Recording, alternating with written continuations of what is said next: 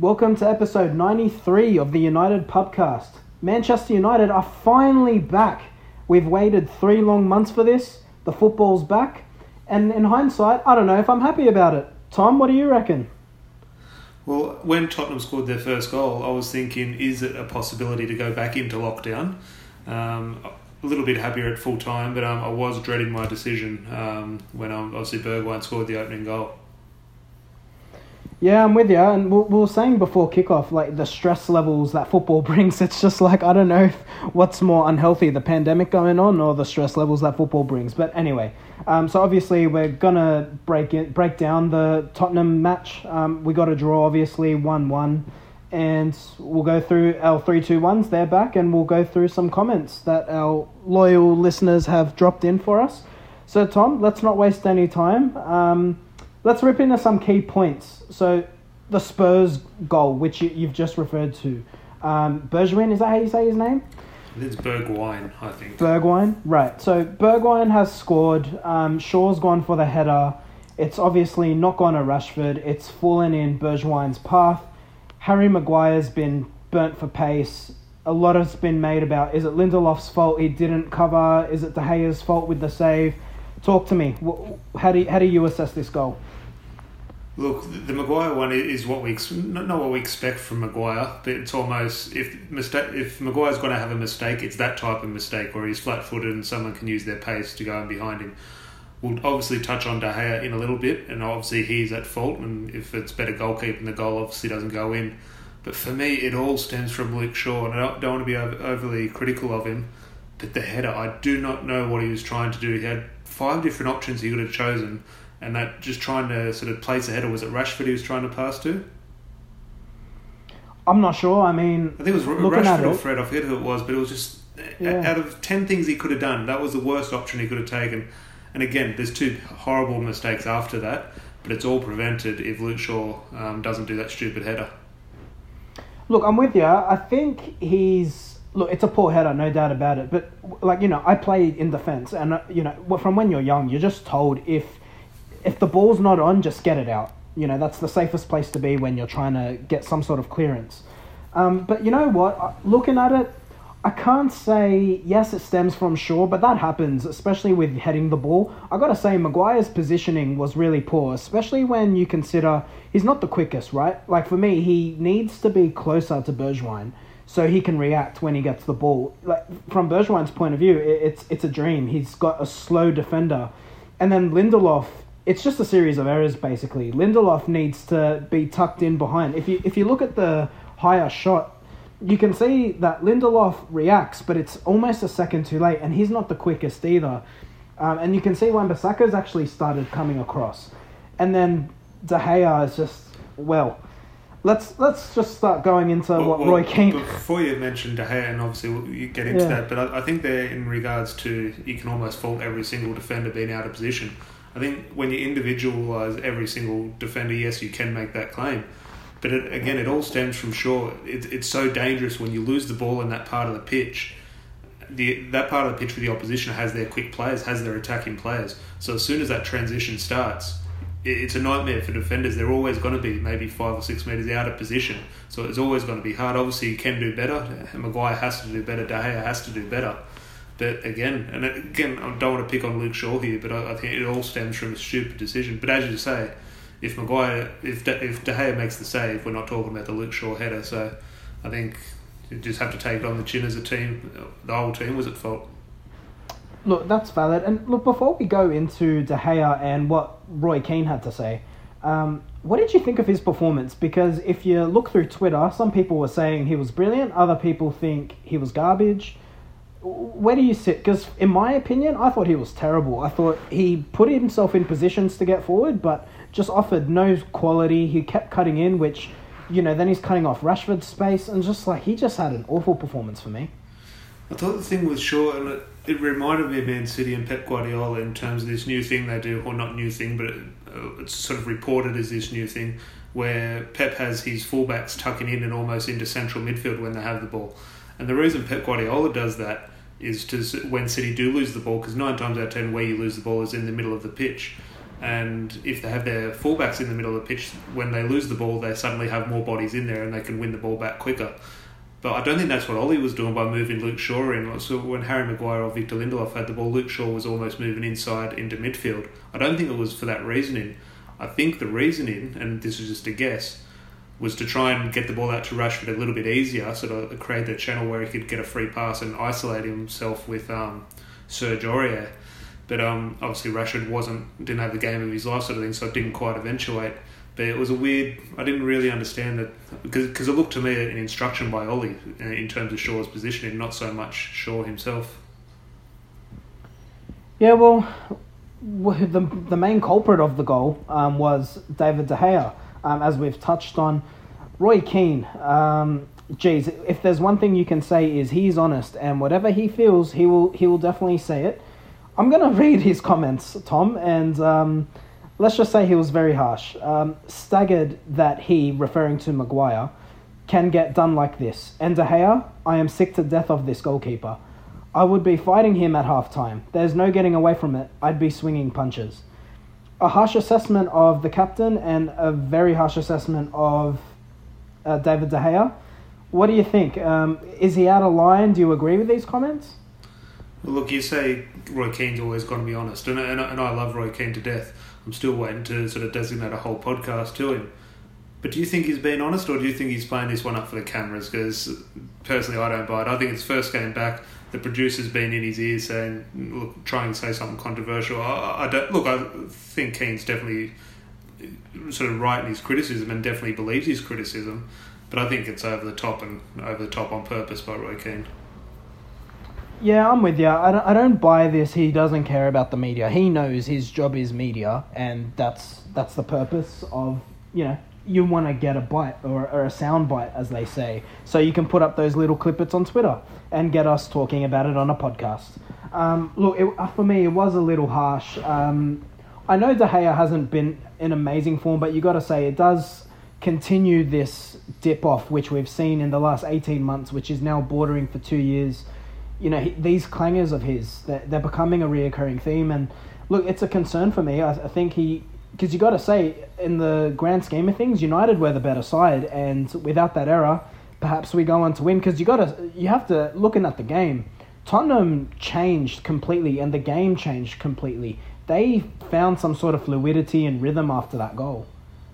Yeah, it's hard. Um, I was just thinking, it's not a debate if we don't have Dean Henderson out on loan performing well. We'll, we'll put this down to a bad season, maybe a bad, a bad 18 months. And it's not even bad, it's below par for De Gea's standards. So look, whatever side someone sits on, on the fence in regards to De Gea v Henderson, which I'm sure we'll have plenty of debates over the coming weeks about, I don't think that no one's wrong. Um, but I just have a big fear of letting De Gea go, who's one of the best goalkeepers in the world. I don't. Can we call Dean Henderson one of the best goalkeepers in the world? I wouldn't say so, but we have one in De Gea, and I don't think we're in a position to be sort of getting rid of our, the players who are the best in their position. So um, look, I understand both sides of the argument, and sort of both sides are extremely valid. But at the moment, De Gea doesn't really sort of help himself. I don't think. I'm with you, and you know what? People are looking at Dean Henderson, but like, if we're really being honest with ourselves, is he better than De Gea, even with the season he's having? For me, I, I don't think so. But anyway, we'll continue on with the podcast. It's a debate for another day. Um, I just want to come back to Shaw. Uh, obviously, we've already sort of debated whether he played well or not and his positioning in this formation that Solskjaer went with. Um, do you think he has done enough in this game to keep his spot, or do you think it's, you know, Brandon Williams should come in? I just want to see what you're thinking there, because in my opinion, I just feel from what we've seen this season, um, Williams just offers a lot more. He stretches the defense, he's more energetic, and I just think he might actually benefit the team as a whole better. Yeah, for, well, for me, Brandon Williams comes in the next game, but I think we'll get drawn into this discussion. I think over the next coming weeks, it's already happening now in terms of Pogba and Fred and every Matic, especially of players being dropped. Well, I don't think we look. Sometimes a player will be dropped and deserve to be dropped, but I don't think that's the sort of terminology we need to be using now because every single player is going to have to be left out in terms of fitness and the fixture pile up. So there's going to have to come a time where Brandon Williams will have to come in for Shaw just to give Shaw a rest because he can't keep playing every single game. because there'll be so many sort of fixtures on top of each other.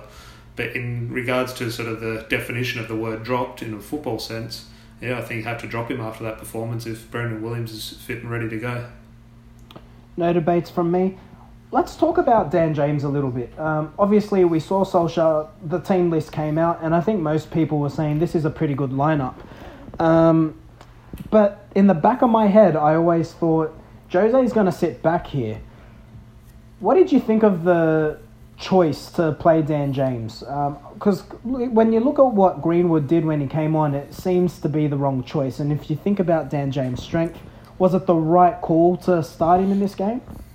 Well, it was the right call for me at the start of the game. Obviously, in hindsight, it's definitely the wrong decision. But before the game, I was saying pick Daniel James, and I was speaking to a mate of mine earlier today, and he was saying, well, because I was thinking in terms of the football I've watched so far during the pen, during the lockdown was obviously the Bundesliga and pl- players have been so unfit and games have become stretched and stretched really early almost in the well into the first half games have become really stretched so I thought Daniel James would be able to sort of take advantage of that but he said um, my mate was saying that well did you expect that from a Mourinho side and I thought well yeah even in this unique circumstance I thought a Mourinho side would be stretched but credit to both Premier League teams here, and pretty much every Premier League game I've seen so far, is that the players have come back a lot fitter.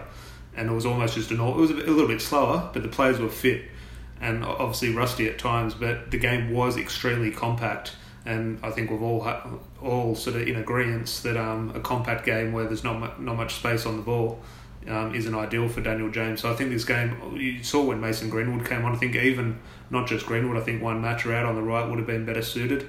But in saying that, at the start of the game, I was happy with Daniel James's inclusion. I, I would have picked him. So um, it's very easy in hindsight to say it was the wrong decision. Yeah, well, look, that's true. I think as we go on, most teams will park the bus against us. So I'll be interested to see how Ollie uses Dan James going forward. But Tom, let's focus on some positives. Um, you know, we're talking about players being fitter. Let's talk about the biggest player coming back fit and firing, Paul Pogba. He comes on, no pressure. Your team's behind, but we need to salvage a point. And boy, did he make an impact. How good was he? Yeah, I think it's almost just as simple as saying, look, our best player came on and played well. That's what happens if your best player plays well. Um, he was just dominated from pretty much the moment he got on the ball. Um, I think it's as simple as that. Uh, there was the post before the game with the hashtag Pogback from him, which was a little bit, everyone thought maybe he's starting, but um, obviously Ollie did hold him back. And I thought the, the criticism of Ollie, because obviously Pogba came on and did so well, immediately the criticism shifted to Solskjaer saying, well, why didn't you start him? But you know what would have happened if he started? He would have limped off after 15 minutes and everyone would have said, why did you start him? So um, I thought Solskjaer got the use of Pogba bang on. Just a shame he came on at 1 0 down, not at nil, not at nil all.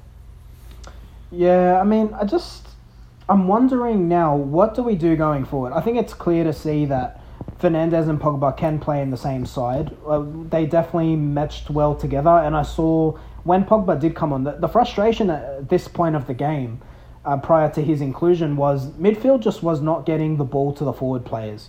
Um, I've seen people say Martial was non-existent and it's his job to go looking for the ball, um, Rashford, etc. And, and I agree with that sentiment. However, if the midfield cannot get the ball to those players in positions where they can actually, you know, flex their muscle or show their ability on the ball, then there's not really much for them to do. And Pogba coming on obviously did do that. He he made Eric Dier look absolutely ridiculous in the lead up to the penalty.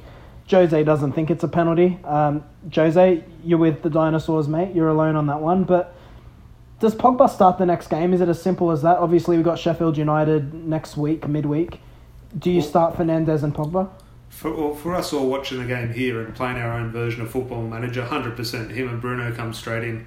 But there is going to have to be a time where we're going to have to just rely on Solskjaer and the medical staff to just monitor everyone's in, individual fitness levels. And it might be a case of Pogba starts, but Bruno needs a rest. Um, obviously, if we're picking it just on paper, if we're picking a cup final, it's Pogba and Bruno all day. But um, I think it's out of our hands. There are so many games, uh, you know, short amount of time. Um, fingers crossed it is the case, but I think a lot of people are going to be disappointed with some of the players. As I said before, I wouldn't say use the word dropped, but I think it is going to be sort of mix and match. I don't think we're going to see consistent sort of team selection. Well it'll be interesting to see what he does, um, and obviously we'll do a Sheffield United preview, um, and see if Bruno and Pogba match you, up together. Who but do you think they're out of? Okay, we've both got Pogba Yeah. and Bruno as our two players there. Out of what you saw out of Matic, McTominay, and Fred, if we've got a big important game on next week or something, who's the that deeper line player? For me, it's Matic. Um, I thought he made such a big difference when he came on, and I know everyone was focused on Pogba and Bruno, and rightfully so, but he was just getting the ball out of defense or getting the ball from a deeper area into midfield just so much quicker than what was happening at any point prior to him prior to his inclusion.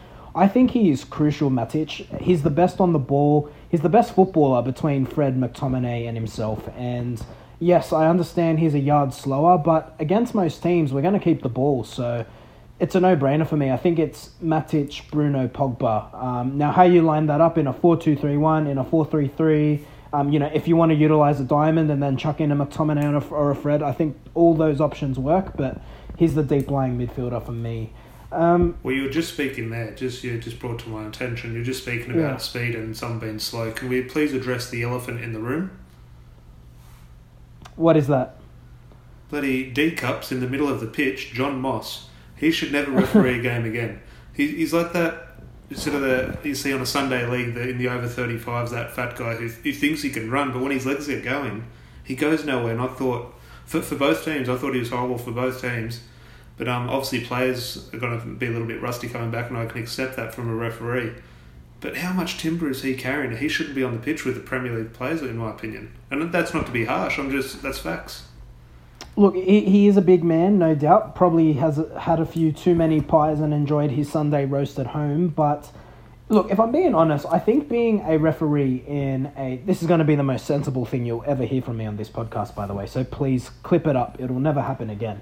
Um, I think being a referee, particularly in the Premier League, is so difficult, and as long as you do not make absolutely ridiculous decisions that influence the result of the game, much like we saw in the Sheffield United Aston Villa match, then I can almost live that live with the fact that referees will make errors. Overall, yeah, some things were strange. Like for example, Dan James getting kicked. I think it was by Dier, and then he's come back and retaliated. Dan James gets a card, but it should have been dealt with prior to that. I tell you what, that It's one those- reminded me of, which is the one we spoke Yeah. a couple of weeks ago, the Rafael and Vardy uh, away at Leicester that in that five three game. Very similar, yeah. But yeah, it's those sorts of instances that frustrate me from a referee. But nonetheless, we could do a we could do many podcasts about referees, but then we'd have no listeners. Um, Tom, what did you think of well something that's probably gone overlooked in this change when Pogba and Greenwood came on was the change in formation. We went to a back three, um, and that seemed to have Matic um, the the centre back um, or the central centre back of the three, um, but almost in that midfield three structure that we were talking about. And Pog, we saw Pogba on the left. Bruno seems had moved to the right at that point. Um, do you think that that's a formation he's u- looking at utilizing throughout this period, or perhaps was it just some tactical fluidity, fluidity um, just to you know obviously considering we were chasing the goal? Yeah, I think maybe a case of chasing the goal, but I don't think, in my opinion, again, the game kicked off at five o'clock in the morning here in Sydney. I don't think it was so much a tactical change or formation change. I think we just got a hold of the ball and Matic sort of takes up that area on the pitch and it just enabled us to get forward a lot more. So Wan Bissaka stepped forward and Matic sort of took that role in between the two centre backs. I wouldn't really say it was changed to a back three. Maybe I'm wrong. Um, I'd have to rewatch the match. But uh, I don't think it was a real change in formation, in my opinion. I think we just got on the front foot, and I think a lot of that was down to, well, as you say, Nemanja Matic, but also Tottenham maybe retreating because of the threat Paul Pogba sort of posed. Well, I will correct you. It definitely did go to a back three. So it was uh, Maguire, Matic, and McTominay, um, which is why Bailly then came on towards the end. And then he had uh, Wan-Bissaka and Shaw as the wing backs. So it's good to see that you've done your homework, but nonetheless, I do Thank take you. your point. Thank you as always. All right, so Tom, let's look forward to Sheffield United a little bit. Um, just things to improve on. You know, obviously we're one game down. The team will get better. Who are players who, looking at this side, you would say, okay, they didn't play very well, but they'll definitely be better for it. I think every, everyone, every single player will be better off. Even Pogba will be better off. Bruno will be better off. Um, all the Sheffield United players will be better off for their game. So um, I think in terms of players who had a below par game who I'd expect or I would want to play again, I'd say Wan Bissaka would be a touch sharper. I think you know, he'd play up a little bit more space as as much space as he did have at Tottenham. I think we get a little bit more space at home against Sheffield, especially the way they play three at the back. I think will they'll sort of be pushed further back in terms of. I assume Mason Greenwood will play, which will sort of force their wing backs further back to allow Wan Bissaka to get on the ball. In midfield, I think Matic comes in. Um, I think he deserves a start now. Up front, I think it's an interesting one. I think maybe Rashford maybe comes out, maybe give him a breather. I think he would be the one that sits out for me. Maybe sort of shift uh, Martial out wide and put a Ighalo up front. That's interesting. Um, I personally would not do that, but I can definitely take make a case for it. Um, I, we really didn't see Ighalo get too involved, did we, when he came on? So it'll be interesting to see what he does. Ollie definitely does have options now. I just want to sort of go back to def- defense a little bit. Um, what do you, what do you think about the centre back problem? Because it is a problem, in my opinion. I don't think it's something that a lot of United fans probably brush over. They look at midfield, they look at the right wing spot, and yes, maybe they're more obvious. But as we've already highlighted in this match, Shaw, Maguire, Lindelof, it doesn't always work, does it? And for me, when you have a centre half who's obviously lacking so much pace in Maguire, you need a real pace machine to compensate for that. I think, you know, Vidic wasn't slow by any means, but he had the legs of Ferdinand behind him. Um, you think of, you know, even in 99, um, just uh, for me, I think Eric Bailly is the one who really could take an opportunity here. I think he's a better defender overall than Lindelof. I think he's powerful, he's aggressive, he's quick. And if he can stay fit, in my opinion, that would be our best centre half partnership. Now, that's it might seem harsh on Lindelof, considering he wasn't the main culprit for that goal. But I just think overall, Maguire's the better player. So you need to do something to accommodate him. Um, what do you, where do you sit in the in terms of our centre halves? What's the best partnership? No, hundred percent. In terms of the attributes that are complementing each other, it's definitely play Eric Bailly next to Maguire but you you can't skip over the sort of elephant in the room in terms of no pun intended in terms of being from Ivory Coast, but Eric Bailly he just cannot stay fit, and it's it's great on paper to say yeah come in play next to Maguire, but let's face it he's going to be injured soon. Well, we'll see. I think if he gets his opportunity and he takes it with two hands, he can definitely displace Lindelof. Um, all right, well, Tom, you know what it's time for it's time for the Facebook comments because we've got loyal listeners and they've shown us some love and they want to get their thoughts in. So I'm just going to bring those up. I probably should have planned ahead and popped them up before. But anyway, we've had Joshua mention um, that Martial, my man Martial, went missing today um, and he didn't play very well. Um, Joshua, I've, I've p- picked you out first because I am going to disagree with you. Yes, I agree that he probably should have gotten more involved. I thought there was one opportunity he definitely should have taken. The second opportunity, you have to put your hands up and say Lloris just made an unreal save. Um, I thought in the moment he showed glimpses, but look, he does need to get more involved. I think he, but for me, he's still our number one striker. Do you, any disagreements, Tom? At the moment, he's our number one striker, but I think we can still debate. And again, there may be more pressing issues, but I still think a striker is um, sort of should be on Solskjaer's um, transfer list because I think think today was a perfect case for Martial in terms of when Martial plays well, fantastic. But when Martial plays bad, Martial plays bad. Like I, it's a lazy. Comp- it's not even a comparison at all. But yesterday I was watching a video of Ruud van Nistelrooy, and if Ruud van Nistelrooy was having a bad game, you thought he'd still score a goal. If Martial's having a bad game, it's ten players on the pitch. Yeah, but is that not more a criticism of the midfield not getting the ball to him? Because in my opinion, he there was just honestly no opportunity for him. It wasn't that you know when you think of Rooney's bad games, Rooney would have games where his touch wasn't there or his positioning wasn't right, some rustiness. I felt when Martial had the ball, he was actually all right. He looked sharp in front of goal. It's just that he didn't get involved enough. Oh yeah, look, I think there's a combination of many things. I mean, again, you don't want to be overly critical. It's their first game back. Um, he'll obviously be much better off for it. Um, I just thought, yeah, well, with a better striker, I don't want to say there's too many better strikers out there than Martial, but I think if we had the world's best striker in there, I think we've sort of maybe a little bit more dangerous today. Fair enough. Uh, we've had Adrian, decent game, different Spurs side to when the break started. Three key players returned for them Kane, Son, and Sissoko.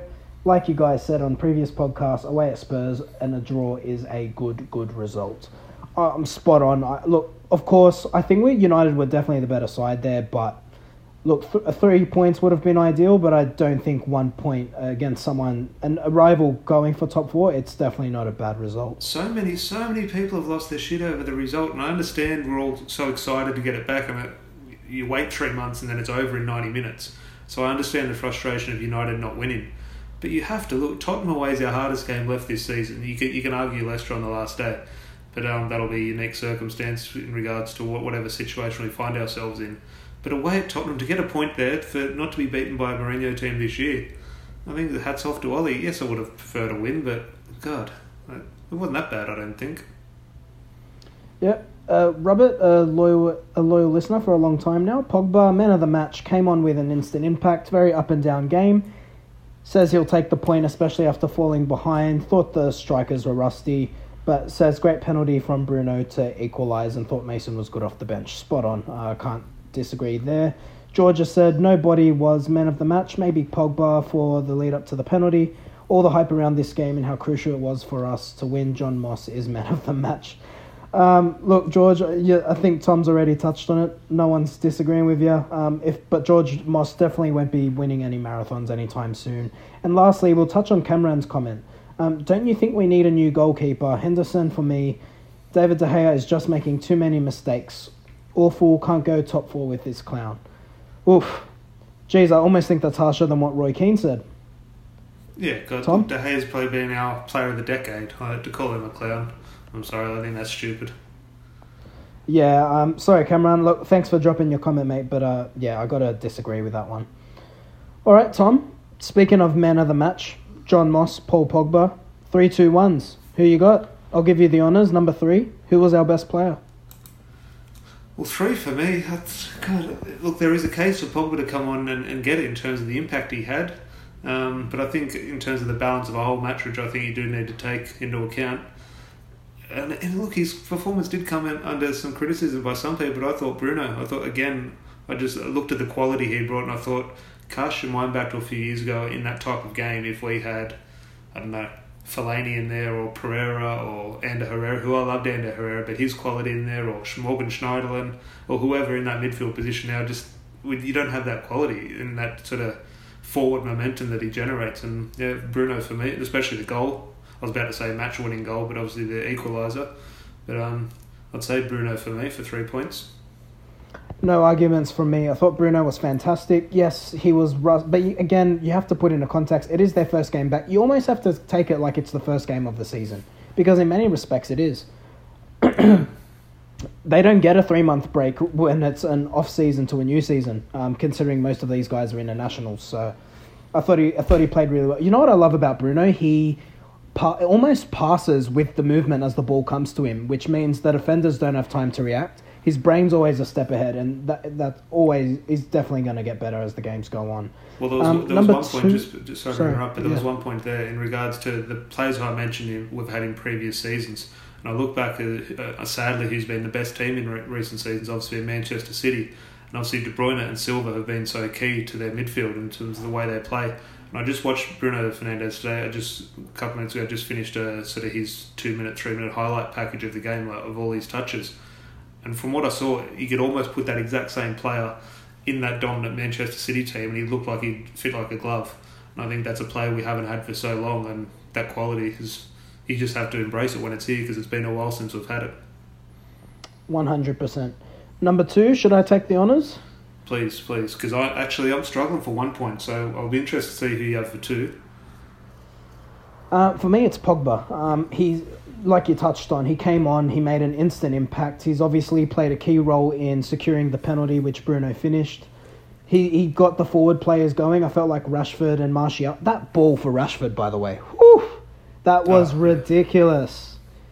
Yeah, ridiculous. That, he should get was, two points just for yeah, that. World class. That, that, that was a sign of if anyone's going to doubt his quality, you can doubt his contribution, but you can't doubt his quality. That was I can't think of too many players who hit that pass, and I include Bruno in that in terms of the power he generated from the ball being out or sort of inside his touch touching range. Like he couldn't really get it out of his feet, just had to stab at it, get the backspin on it to hold the ball up for Rashford. It was just a shame Rashford's. I don't think the touch was too bad, um, but the touch obviously did let him down. It's just sharpness for me. I think Rashford in two or three games' time would finish that. Um, and then number one, I've got a player in mind, but I think I'll chuck it to you first. Let's see if we end up debating this one. I think we're up for a debate because I have no idea. I don't. I'm not going to give it to Harry Maguire, but I don't think Maguire was as bad as people made out. The, the mistake stands out, and that's why I can't give him the point for it because it's sort of a match defining mistake. But do you remember? Okay, that's Harry Maguire. Do you remember there was another Harry on the pitch? Who Harry Winks? Well, actually, three Harrys. I was talking about Harry Kane in terms of just kept him. Just quite, I can't remember Harry Kane until he had a free kick in about the 70th or 80th minute, I think. Um, I thought Harry Maguire did a fantastic job on him, and, and Lindelof to be fair as well.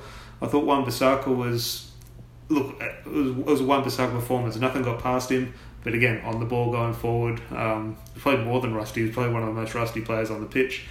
I think maybe Matic is within a shout for one, just in terms of the calmness he brought. And I thought it was if he didn't bring that, I'm not sure how the match would have um, ended up. So I think I'd probably opt for Matic. I'm with you. I almost wanted to give it to. Uh, I wanted to give it to. For me, it was between Wan-Bissaka and Matic. Um, I thought, yes, Wan-Bissaka was quite frustrating going forward at times. I think he just, looking at the way he plays, I think his brain just ticks over really quickly when he's getting into those forward positions, and you just want him to just get in early, make the cross. Because I think it was towards the second half. He did do that and it's just he just need to, he just needs to get it into his head. Just basically take a deep breath and take the cross. I think he just gets stuck into this. Do I want to beat my man? Do I want to cross? Do I want to step back? He's just he's got too many things going on in his head. Um, oh, man, Matic is a good shout. But again, I'm just thinking he did play such a limited amount. But again, let's look at the impact. If we're talking about what Pogba has done in a limited amount of time, you have to say the same for Matic. I thought we touched on it earlier. Coming influence he brought the ball out from the back, and that gave the midfield more time, which of course trans- transitions into the forward positions. I'm with you, Tom. Let's give it a Matic. Which is, is can we just say this is crazy? Because if you thought, you know, October, November, he was gone, yeah. and now he's, I would say, he he's out. He is with Pogba, our most important midfielder. I think I think he wasn't only gone for us. I think he was gone for Solskjaer as well. I think Solskjaer had an, no, not had enough of him, but Solskjaer was planning for a future without him. And I think for whatever reason he found himself back in the team, and um, credit to him. On that, I think it's a good place to end it. Um, obviously, we'll be back. We'll review Sheffield United, maybe something else, whatever news pops up, maybe some Premier League. Who knows? Just depends how drunk we get when we eventually do get back to the pub. Tom, any comments from you before we wrap up? No, a pleasure. Um, just so glad football is back and it didn't ruin my weekend because I was I'm telling you, as I opened the podcast with when Tottenham did score, I was um, looking for any way to sort of enter lockdown again. But um, it is good to have football back and yeah, nine thirty kickoff tonight to what to in Sydney to watch. I think it's Watford and Leicester, so definitely tuning into that before I obviously fall asleep on the couch.